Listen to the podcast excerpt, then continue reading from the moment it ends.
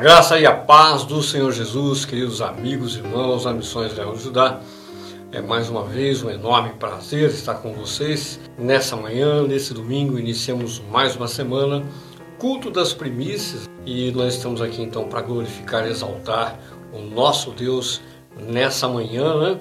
como sempre fazemos, o culto das primícias com esse intuito de realmente glorificar o nome do Senhor. Iniciamos mais uma semana na presença do Senhor, confessando que Ele realmente é o primeiro nas nossas vidas, confessando que Ele realmente é digno de toda honra, glória e louvor. Né? Na certeza que a nossa semana vai andar alinhado debaixo da vontade do nosso Deus. Queridos, eu peço que vocês abram as suas Bíblias no Salmo 114. Hoje vamos fazer uma leitura no Salmo 114 e o Salmo diz assim: Quando saiu Israel do Egito e a casa de Jacó do meio de um povo de língua estranha, Judá se tornou o seu santuário Israel o seu domínio. O mar viu isso e fugiu, o Jordão tornou atrás. Os montes saltaram como carneiros e as colinas como cordeiros do rebanho. Que tens, ó mar, que assim foges? E tu, Jordão, para tornar-te atrás?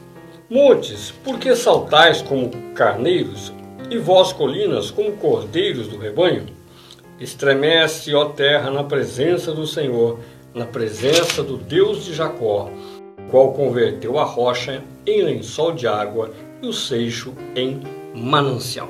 Bem, vamos fazer uma oração então inicial. Senhor amado, soberano, majestade de todo o universo, mais uma vez nós, como igreja, estamos reunidos virtualmente aqui, Senhor, mas o nosso coração em espírito e unidade, meu Deus amado, quer contemplar a tua glória, nosso coração em espírito e unidade, meu Deus amado, quer glorificar e exaltar teu santo nome, porque o Senhor é digno de toda honra, glória, louvor, sabedoria ações de graças, Pai. E nesse momento, meu Deus amado, como a tua palavra, eu peço, Senhor, que o teu Espírito Santo venha nos auxiliar para transmitir, para receber mais uma mensagem. Para, meu Deus amado, através dessas palavras lidas, desses versículos, meu Deus amado, sagrados, Senhor, nós possamos compreender muito melhor o teu coração e compreender muito melhor a nossa humilde condição aqui na terra, Senhor, para exaltar o teu nome por meio dos nossos atos e palavras. Pai, em nome de nosso Senhor Jesus Cristo, teu Espírito Santo nos ajude, Senhor. Teu Espírito Santo eh, nos fortaleça mais essa semana, mais uma jornada, Senhor, que temos de cumprir nessa terra, na certeza de que o Senhor estará conosco, o Senhor vai nos auxiliar e nos sustentar até que tudo se cumpra em nossas vidas conforme o teu querer e a tua vontade. É o que te pedimos e agradecemos em nome de Jesus. Queridos, caso é, vocês tenham lido né, a abertura aí do culto, eu fiz aí uma, uma citação a respeito exatamente da vontade de Deus, da irresistível vontade de Deus se cumprindo não só nas nossas vidas, mas Deus ele tem uma vontade eterna. Se você conhece a palavra do Senhor, você vai ver o Senhor Jesus mesmo citando algumas vezes, principalmente no Evangelho de João, que o próprio Senhor Jesus, a palavra viva, ele, a palavra que cumpre a vontade do Pai, veio exatamente cumprir aquilo que o Pai havia determinado e a vontade do Pai é que todos é, fossem salvos e ressuscitados no grande e último dia. Essa é a vontade do Pai. Agora, quando nós olhamos para esse salmo, nós encontramos elementos assim que podem nos chocar, né? Por exemplo, o salmista está falando a respeito é, do mar, o mar ver, é, não resistir a hora que viu que a saída do povo de Israel do Egito. Então vamos pegar a figura, vamos entender primeiro essa figura que o salmista está transmitindo. Né? Então o salmista ele pegou um período histórico que está lá em Êxodo capítulo 14 e vai até Josué.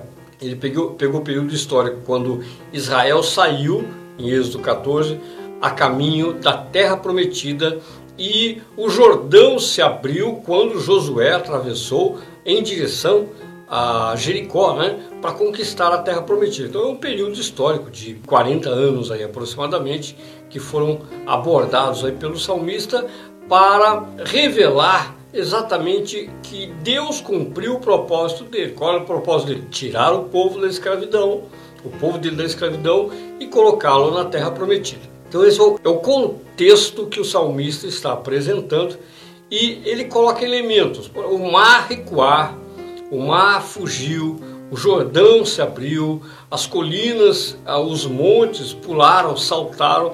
Toda essa figura que o salmista coloca é porque quando nós pensamos em personalizar alguns elementos, né, pode parecer ao nosso raciocínio lógico uma grande um desenho animado, um desenho animado, né? Imaginam um monte saltando como um carneiro, o mar fugindo, parece um desenho animado, mas na verdade é, de acordo com a, a, Bíblia, de acordo com tudo que nós conhecemos desde Gênesis até Apocalipse, nada está é, morto diante de Deus. Tudo em tudo Deus colocou vida. Em tudo, então, o mar é uma instituição. O mar não é simplesmente aquilo que nós conhecemos. A gente vai à praia e vê um monte de água salgada, aquela coisa imensa, né? Aquela imensidão de, de água que a gente sabe que por baixo do mar aí tem coisas que o homem ainda nem conhece. Mas o mar é uma instituição. Deus instituiu uh, o mar e deu ao mar o seu limite, a sua função, o seu papel, como ao ar, a terra, todos os elementos que Deus criou. Deus determinou uma função para cada elemento, não é? Para cada elemento. Então, as instituições reconhecem a soberania e a majestade de Deus. Reconhecem, porque Deus deu ordens, a palavra ordenou e vieram a existir e tudo que veio a existir reconhece o Criador. Claro que a nossa mente intelectual não consegue imaginar o mar obedecendo como se fosse uma pessoa que raciocinasse. Não, é esse o sentido da coisa, né? Mas o sentido da coisa é que todos os elementos criados, todos os elementos criados, né? Vou colocar aqui um termo é, meio técnico, né? O universo foi criado por átomos, né? Então, vamos dizer que a estrutura atômica do universo reconhece o Criador. Certo? Cada elemento, cada átomo reconhece o Criador e obedece a sua palavra, porque foi assim que o mundo foi criado. Bom, então é, essa figura é interessante por quê? Porque mostra realmente que Deus ele é majestade absoluta. Todas essas coisas é, são colocadas como figura como alguém ou algo que tentou resistir à vontade de Deus, mas quando viu que Deus estava com Israel, eles fugiram. Eles retrocederam diante da presença de Deus ao lado de Israel. Então Deus resolveu naquele momento tirar Israel da escravidão. Foi o momento, é um momento histórico. Acabou a escravidão, 430 anos de escravidão, agora nós vamos para a terra prometida. Esse o meu intuito, levar Israel. E quando Deus então, que nós sabemos pela Bíblia, né, a presença de Deus estava com Israel, saiu com o povo, abriu-se o mar, quando o Egito resistiu, tentou resistir, na verdade, é o Egito que tentou resistir, quando é, Deus abriu o Jordão, é, o rei de Jericó tentou resistir, forças, elementos sobrenaturais tentaram resistir à vontade de Deus mas a vontade de Deus é irresistível. E, e isso, essa é a mensagem desse salmo. A mensagem central do salmo é irresistível. Quando Deus determina algo, se a presença do Senhor está na nossa vida, se a vontade de Deus está operando em nossas vidas, essa vontade é irresistível. Por mais que os elementos se levantem, por mais que os poderes sobrenaturais queiram resistir, eles sabem que a presença do Senhor vai nos dar a vitória. Essa é a essência. Então, quando nós entendemos isso, é fácil trazer para a nossa vida, fica muito fácil trazer para a nossa vida e entender, puxa, olha, não é verdade o que aconteceu lá. Teve resistência? Teve, claro que teve. O faraó tentou resistir, né, resistiu por dez vezes, depois ele, ele acabou uh, na praga do, dos primo, da morte dos primogênitos, ele acabou cedendo, porém mesmo assim ele tentou ir atrás e impedir que Israel fugisse, não adiantou nada, né? acabaram sucumbindo debaixo das águas do mar. Então houve uma resistência e não, não adiantou de nada a resistência dele, por mais que ele tentasse impedir, Deus cumpriu o propósito. E a nossa vida? Não é a mesma coisa? É exatamente a mesma coisa. Agora, vamos tentar pegar da forma bíblica as referências que nós temos para contextualizar dentro da nossa vida. Se nós pegarmos a resistência de Faraó do Egito durante as dez pragas e ainda a tentativa de resgatar o povo de Israel para a escravidão, facilmente nós podemos enxergar aí a força do pecado que habita a nossa carne. A força do pecado, mesmo, mesmo a caminho da vida eterna, a caminho do, do maravilhoso propósito que Deus estabeleceu na nossa vida, o pecado de várias formas, como disse o apóstolo Paulo lá no, na carta aos Romanos, né? O, o, pecado não adianta, ele vai tentar, ele está habitando a nossa carne, o nosso sangue, e o pecado vai de alguma forma tentar se manifestar. Por isso o apóstolo Paulo escreveu lá no, em Romanos no capítulo 7, ele, ele, disse assim, né, que as coisas que eu quero eu não faço, as coisas que, que, são boas, que eu gostaria de fazer eu não faço, mas aquelas que eu não quero, aquelas que eu sei que é pecado, aquelas que desagradam o coração de Deus, eu não preciso me esforçar porque eu acabo fazendo. Né? Então ele mostra a realidade da lei do pecado que habita em nós e a realidade da lei de Deus, a lei do Espírito que está no nosso coração e que um, uma guerreia contra a outra. Então essa lei, esse conflito, esse embate, ele vai até o último dia das nossas vidas. Mas o que vai acontecer, e aí é que estão os grandes mistérios né? que é, a nossa mente humana realmente não consegue entrar profundamente, mergulhar profundamente por causa da carne. Né? O que vai acontecer no nosso último dia? O que vai acontecer no triunfo final? O que vai acontecer até o último dia? Faraó vai tentar resistir, o pecado vai tentar é, nos sucumbir, nos prender na escravidão. Mas no último dia, veja bem, né, como como a Bíblia traz revelações muito profundas. No dia da nossa morte, é, uma vez que a gente morre em Cristo, é o dia da nossa vitória. É o dia da nossa vitória. O dia em que nós morremos em Cristo, nós vencemos. Para o mundo pode parecer uma derrota, mas biblicamente falando, espiritualmente falando, é o nosso grande dia. Ou se é, nós estivermos vivos aqui quando o Senhor Jesus voltar, né? Se nós estivermos vivos quando o Senhor Jesus voltar, claro, evidentemente que a volta do Senhor Jesus é a nossa glória. Mas caso é, ele não volte tão rápido e a morte nos alcance, a morte é a nossa, é o nosso grande dia de triunfo. É quando nós vamos passar pelo mar, quando vamos atravessar definitivamente o mar e chegar do outro lado. Na verdade, é o Jordão, né? Que o mar é quando a gente entregou a vida para o Senhor Jesus e nós começamos a trilhar no deserto.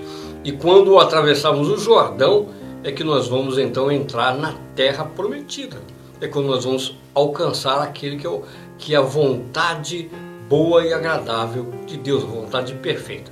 Agora, vamos falar mais um pouquinho sobre a majestade de Deus, a glória de Deus, porque é, isso fortalece o nosso coração. Isso fortalece. Nós vimos aqui é, conforme o que o salmista colocou, que por mais que as forças tentassem resistir, elas quebraram a cara. E isso a gente vê no decorrer de toda a Bíblia. Mas vamos nos focar um pouquinho sobre a maravilhosa obra do Senhor Jesus Cristo e o que ela representa para a nossa vida e o que ela transmite para a nossa vida em termos de soberania e majestade. Vamos pensar agora na majestade. Quando pensamos num juiz de direito, um juiz de direito se você já teve algum fórum, alguma, é, alguma audiência com o juiz, você se depara com um homem que não importa o tamanho dele, pode ser um homem de um metro e meio de altura.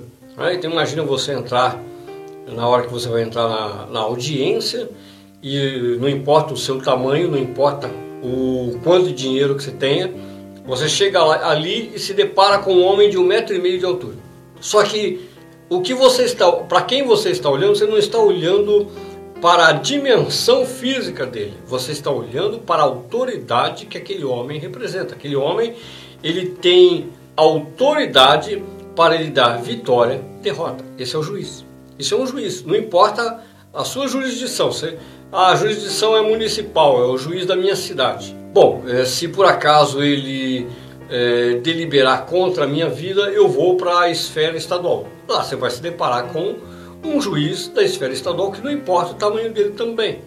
ele tem uma jurisdição maior, uma autoridade maior. Ah, vou para a federal, vou para o Supremo, não importa. Você vai se deparar com um homem que na verdade não é o peso do homem que, que importa para você, não é a altura dele, é a autoridade que ele tem para deliberar a seu favor e contra você. Isso é um juiz de direito. Por isso, todas as pessoas inteligentes, né, diante do juiz, eles vão entrar com todo o respeito. Não importa, você, nunca vai olhar para o juiz e, e, e, ver, olhar a cor dos olhos dele, se, ele tá, se o cabelo dele está bem arrumado. Nada disso importa. A única coisa que importa realmente é quem ele representa. Ele representa uma autoridade de uma esfera municipal, estadual, federal, seja lá qual for, capaz de decidir a meu favor ou contra a minha vida. E o que ele decidir está decidido. Se eu não conseguir, se eu não respeitá-lo e se eu não atender às demandas dele e ele me condenar, o que ele determinar vem sobre a minha vida. Isso, isso é um nível de majestade. Não, não é que ele seja um rei dentro da conceito de rei que a gente tem, mas naquele momento ele é rei sobre a nossa vida. Ele vai reinar sobre a nossa vida. E esse é o papel do rei, julgar e determinar o bem ou o mal sobre a nossa vida. Essa é a função do rei e essa é a posição de majestade do Deus de todo o universo. O nosso Deus, ele tem essa posição de determinar o bem ou o mal. Na verdade, ele já determinou. Né? Se você olha para a Bíblia, o Senhor já determinou o bem e o mal, a bênção e a maldição, a vida e a morte. Agora sou eu que escolho aquilo que Deus já determinou e Ele não vai voltar atrás. Entenda isso. A majestade de Deus já determinou o bem para todas as pessoas do mundo, todas as que já passaram no passado e as que ainda vão nascer. Até a volta do Senhor Jesus Cristo, o Deus soberano já determinou o bem e o mal. Isso já está sentenciado, já, já existe uma sentença. Se eu estou em Cristo de verdade, se eu estou em Cristo de verdade, uma coisa é, ah não, eu, eu amo Jesus Cristo, ah, eu amo Jesus Cristo, eu reconheço que realmente é o Filho de Deus, isso é uma coisa. Outra coisa é, peraí, Jesus Cristo é soberano, Jesus Cristo é rei sobre a minha vida e eu estou debaixo da palavra dele. Eu vivo em obediência a ele. Por quê? Porque é, já está determinado. Se eu andar debaixo da obediência da palavra do Senhor, a vida está comigo porque Deus já determinou. Se eu andar debaixo da majestade do Senhor, eu tenho então bênção sobre a minha vida. Está determinado. Olha como Deus é bom. Olha como Deus é maravilhoso. Se nós vivêssemos na ignorância, nós nunca saberíamos por que o mal veio, porque é, ou qual é o caminho da vida para as nossas vidas.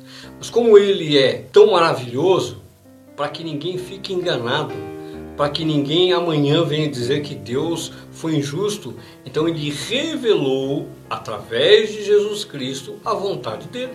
Ele revelou. Ah, vamos pegar isso de uma forma mais prática do dia a dia. Nós, nós temos a Constituição Federal.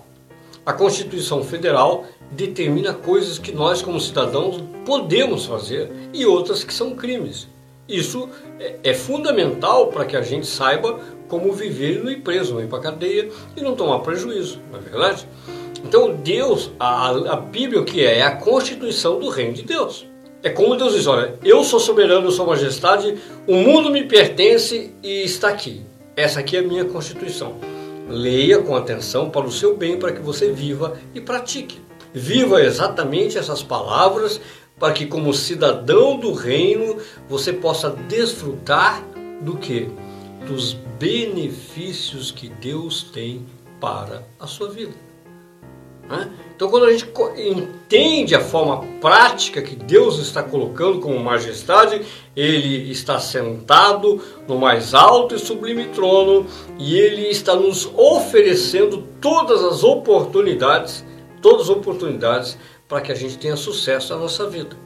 Agora, eu é que devo receber, aceitar ou não. Eu posso viver ignorando essa palavra, como eu ignorei durante tantos anos na minha vida, e mesmo assim, né, Deus ainda assim pode ter misericórdia, como juiz pode ter misericórdia, a graça dele se manifestar, mas pode ser que não. A palavra diz que ele tem misericórdia de quem ele quer ter misericórdia, e aquele que ele não quiser ter misericórdia simplesmente vai sucumbir debaixo da palavra que ele determinou. Ok? Mas se nós estamos aqui ouvindo a mensagem, estamos aqui buscando a mensagem, é porque Ele teve misericórdia de nós, porque Ele manifestou a graça e Ele quer agora que a vontade dele se cumpra na nossa vida. Ele quer agora que todos nós que saímos do Egito, todos nós que vimos realmente os montes saltarem, o mar se abrir, é, toda a resistência do mal para tentar nos segurar ainda nas, nas garras do inferno, não venceram e nós estamos caminhando com a presença de Deus na nossa, na nossa vida, né?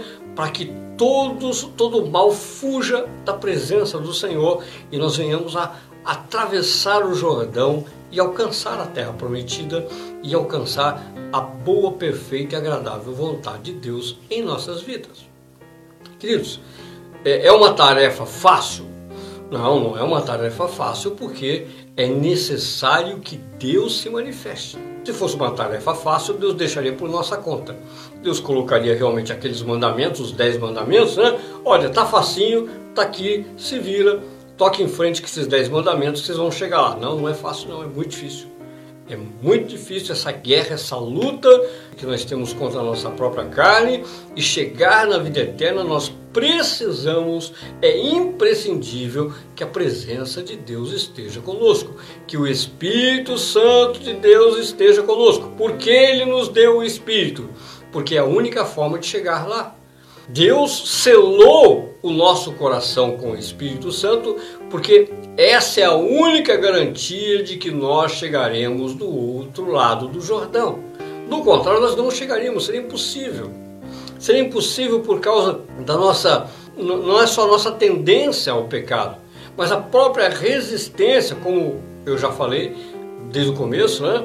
a resistência do Egito em nos segurar no pecado do Egito em tentar resistir à vontade de Deus, o, ou o Jordão, não importa como a figura que a gente queira colocar, porque o Jordão também que está ali na divisa entre a terra prometida, né?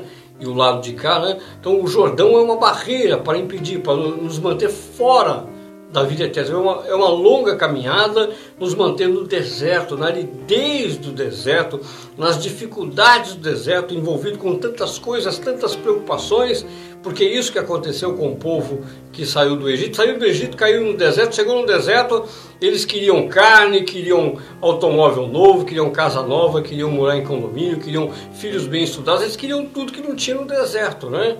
Estavam ansiosos por um, um padrão de vida muito melhor. Eles estavam, estavam muito mais preocupados em criar no deserto um, um estilo de vida aceitável do que entrar na terra prometida. Por isso que praticamente daqueles dos, dos primeiros que saíram do Egito, dos mais velhos, só Caleb e Josué entraram na terra prometida e o resto correu no deserto. Mas por quê? Porque o coração deles não estava na terra prometida. Então não é nada fácil, é uma, é uma longa jornada com enormes dificuldades espirituais e naturais até chegar lá.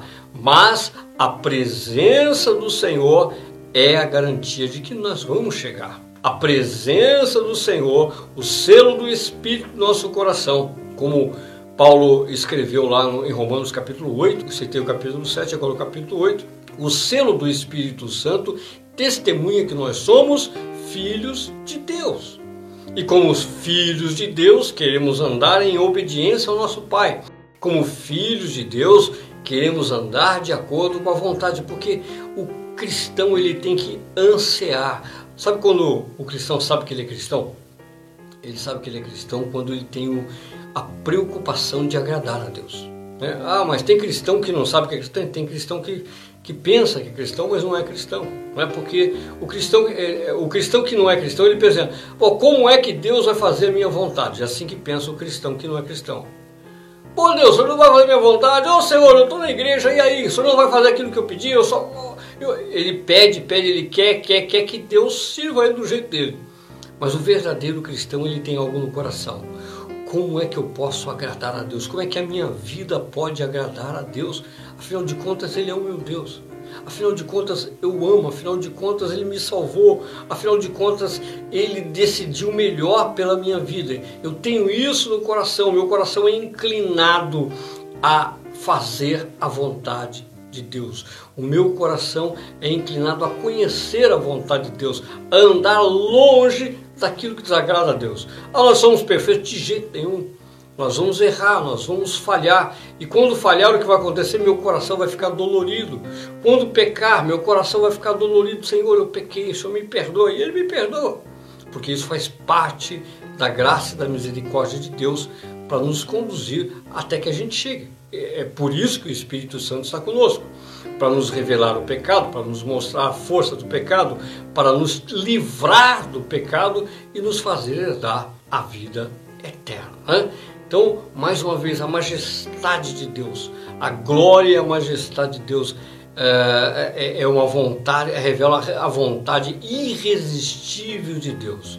E quando nós, como filhos de Deus, reconhecemos isso e nos colocamos debaixo dessa majestade, nós temos que tranquilizar o nosso coração. Né? Aquela paz, que maravilha!